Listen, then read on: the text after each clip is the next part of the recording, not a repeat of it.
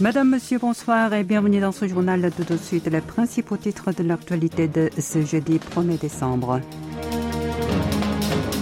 Grève des routiers, la deuxième négociation avec le ministère des Transports échoue.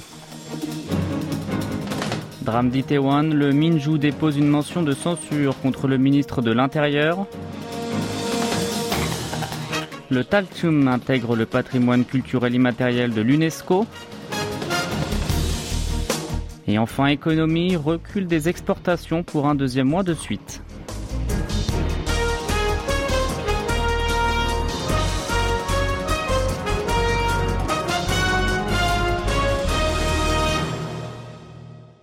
On commence une nouvelle fois avec l'actualité sociale? La grève des routiers se poursuit depuis une semaine. Leur deuxième négociation avec le ministère des Transports tenue hier n'a toujours pas abouti. Wang Yong, le ministre des Transports, a annoncé que ce genre de rencontre n'avait pas de sens avant d'avertir sur le possible refus de pourparlers avec les grévistes. Déjà hier, le gouvernement a envoyé l'ordre de retour au travail aux 445 transporteurs de ciment. De son côté, le syndicat de solidarité des chauffeurs de marchandises a réaffirmé sa volonté de poursuivre le dévrayage. Il a ensuite dénoncé la procédure illégale pour cet envoi effectué via texto sans accord préalable du destinataire. Le mouvement social provoque des dommages aux industries du pays. Les préjudices essuyés par le secteur du ciment ont atteint plus de 95 milliards de won, l'équivalent de 70 millions d'euros, selon l'association des cimentiers, le manque à gagner dépassera celui enregistré lors de la grève générale euh, en juin dernier. Cependant, la quantité de ciment transporté qui avait chuté jusqu'à moins de 10% du temps normal a retrouvé un niveau de l'ordre de 25% grâce à la participation des routiers non syndiqués. Dans ce contexte, les stations-service commencent à manquer du stock, bien qu'au niveau national, il reste encore de l'essence pour 8 jours et du diesel pour 26 d'entre elles sont déjà hors service. Le gouvernement a ainsi annoncé que l'ordre de retour au travail pourrait également être appliqué à d'autres catégories d'articles tels que le pétrole raffiné, l'acier ou les conteneurs. Victoire judiciaire pour les travailleurs de Sangyong Motor. La Cour suprême a décidé de casser les jugements pris contre eux par les tribunaux de première instance. Ces derniers avaient condamné ces ouvriers du constructeur automobile à verser plusieurs milliards de won à la police en dédommagement des dégâts causés pendant leur grève. La décision a été rendue hier. L'affaire remonte à 2009. Cette année-là, le patronat a annoncé un très important projet de suppression de postes. Cela a conduit le syndicat du groupe à décider une action collective qui a duré environ deux mois. Les grévistes avaient alors occupé l'usine de production et les forces de l'ordre sont intervenues. Cela a donné lieu à des affrontements violents.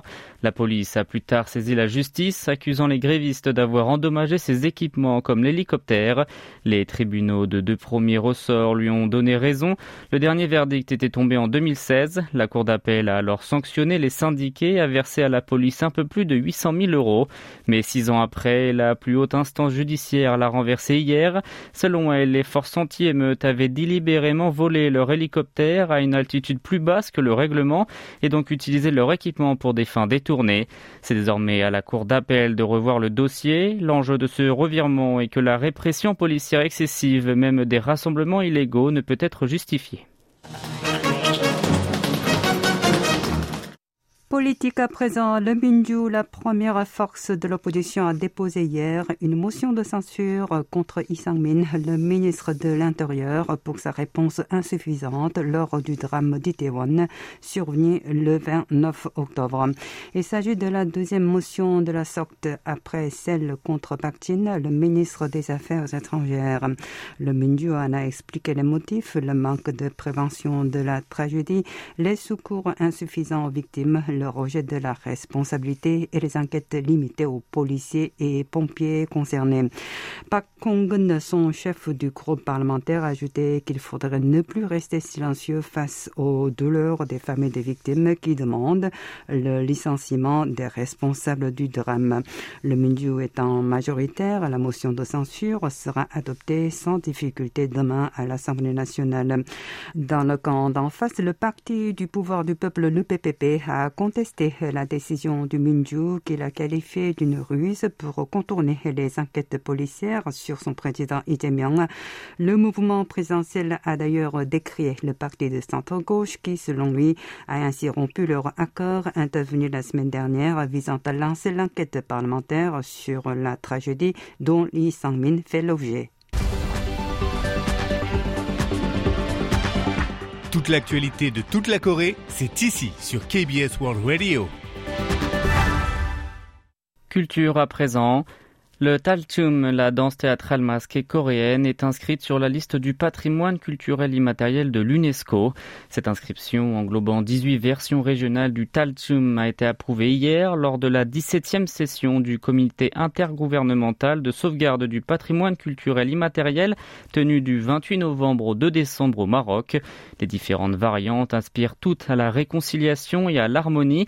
Selon le groupe d'évaluation, cette danse théâtrale masquée est un art de la communication avec les spectateurs dont les hommes ainsi que les femmes participent tous ensemble à la pratique et à la transmission, et d'ajouter que celle-ci a surtout abordé la question des inégalités sociales qui constituent toujours un sujet d'actualité.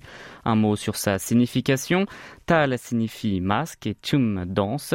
Ce théâtre masqué était pratiqué par les gens du peuple en revêtant le costume d'un noble, d'une concubine ou d'un chaman pour s'amuser et aussi pour faire une satire sociale. Il chante également la compassion envers les personnes en bas de l'échelle dont la vie est pleine de chagrin et de ressentiment. Cependant, il est surtout constitué de danse et de chants très gais.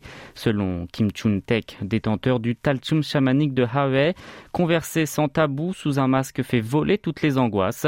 Le Talchum est ainsi devenu le 22e patrimoine culturel immatériel de la Corée du Sud reconnu par l'UNESCO, après entre autres le rituel royal ancestral du sanctuaire de Jongmyo, le premier inscrit en 2001, le pansori, le chant traditionnel, le gangang sule, la danse populaire collective ou encore le shilum, la lutte traditionnelle coréenne.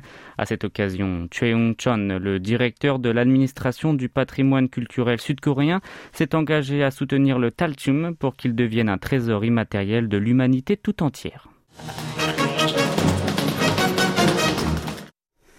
Au chapitre économie, les exportations sud-coréennes ont connu en novembre un déclin pour un deuxième mois consécutif. À en croire les données communiquées aujourd'hui par le ministère de l'Industrie et du Commerce extérieur, le mois dernier, le montant des ventes des produits made in Korea hors des frontières a totalisé environ 51,9 milliards de dollars, soit une chute de 14% en rythme annuel. Le ministère analyse que ce recul peut être attribué au ralentissement de l'économie et de la demande mondiale ainsi qu'à la grève en cours des chauffeurs routiers. Côté importation, leur montant a bondi de 2,7%. Les chiffres ont dépassé les 27% pour l'énergie comme le brut, le gaz ou encore le charbon. La balance commerciale est donc dans le rouge pour le huitième mois d'affilée avec un déficit de 7 milliards de dollars. Jamais depuis la crise de change de 1997 la Corée du Sud a enregistré un déficit commercial aussi longtemps. Ce déficit cumulé depuis le début de l'année a lui aussi déjà franchi le seuil des 40 milliards de dollars, un record historique. Face à une telle situation, le gouvernement promet de diversifier les débouchés du pays à l'export et renforcer ses stratégies en les adaptant à chaque nation importatrice. Le produit intérieur brut a progressé de 0,3% au troisième trimestre selon les résultats définitifs publiés aujourd'hui par la Banque de Corée, des chiffres identiques à sa première estimation d'octobre. Cette performance s'explique essentiellement par un bond de la consommation sous l'effet notamment de la levée des restrictions sanitaires liées au Covid-19. La contribution du commerce extérieur a cependant été négative, moins de points, les importations augmentant plus fortement que les exportations. La reprise de l'activité se poursuit donc pour le neuvième trimestre consécutif depuis la période de juillet à septembre 2020. L'actualité internationale, Séoul n'enverra pas de délégation officielle de condoléances aux obsèques de l'ancien dirigeant chinois Jiang Zemin, mort hier à l'âge de 96 ans. C'est ce qu'a annoncé aujourd'hui un haut responsable du bureau présidentiel de Yongsan. Selon lui, le gouvernement de Pékin aurait décidé de ne pas inviter de délégués étrangers selon la tradition de l'Empire de Milieu. Précédemment, les médias chinois ont d'ailleurs publié un document sur cette décision. Le président Yoon Song-yeol pourrait alors envoyer un télégramme dans lequel il exprimera ses condoléances. La voie maritime entre la Corée du Sud et le Japon a été rouverte. Fermée durant deux ans et huit mois, à savoir depuis l'apparition du nouveau coronavirus, elle pourrait ainsi reprendre une part croissante dans les voyages entre les deux pays qui ne cessent d'augmenter. Les touristes à bord du navire apprécient le pont du détroit d'Akashi, le deuxième pont le plus long du monde qui apparaît à l'horizon. N'oublions surtout pas d'immortaliser ce moment. Go Shunhwa, une touriste sud-coréenne, est émerveillée par le paysage magnifique qu'offre la mer séparant les deux territoires. Ashka Kimura, une vacancière japonaise, quant à elle, est déjà excitée par son projet de visiter de jolis cafés et de déguster des plats du pays du matin clair dans le quartier de Nampo à Busan. Pandémie oblige, Séoul et Tokyo ont coordonné les mesures sanitaires. Les passagers peuvent manger au restaurant ou avoir des boîtes repas dans leur compartiment. Du gel hydroalcoolique est disponible dans toutes les cabines, alors que des gants en plastique jetables sont distribués dans le restaurant. La route maritime entre Busan et Fukuoka fonctionne de nouveau et les lignes de navigation entre le sud de la péninsule et Shimonoseki et les îles de Tsushima leur emboîteront le pas dès que les procédures du contrôle sanitaire et du dédouanement seront finalisées.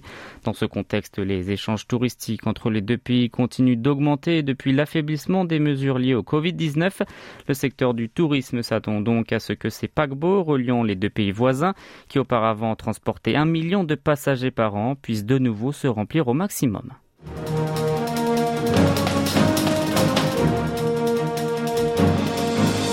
C'est la fin de ce journal qui vous a été présenté par Yun He Jang et Maxime Lalo. Merci de votre fidélité. Bonne soirée sur nos ondes.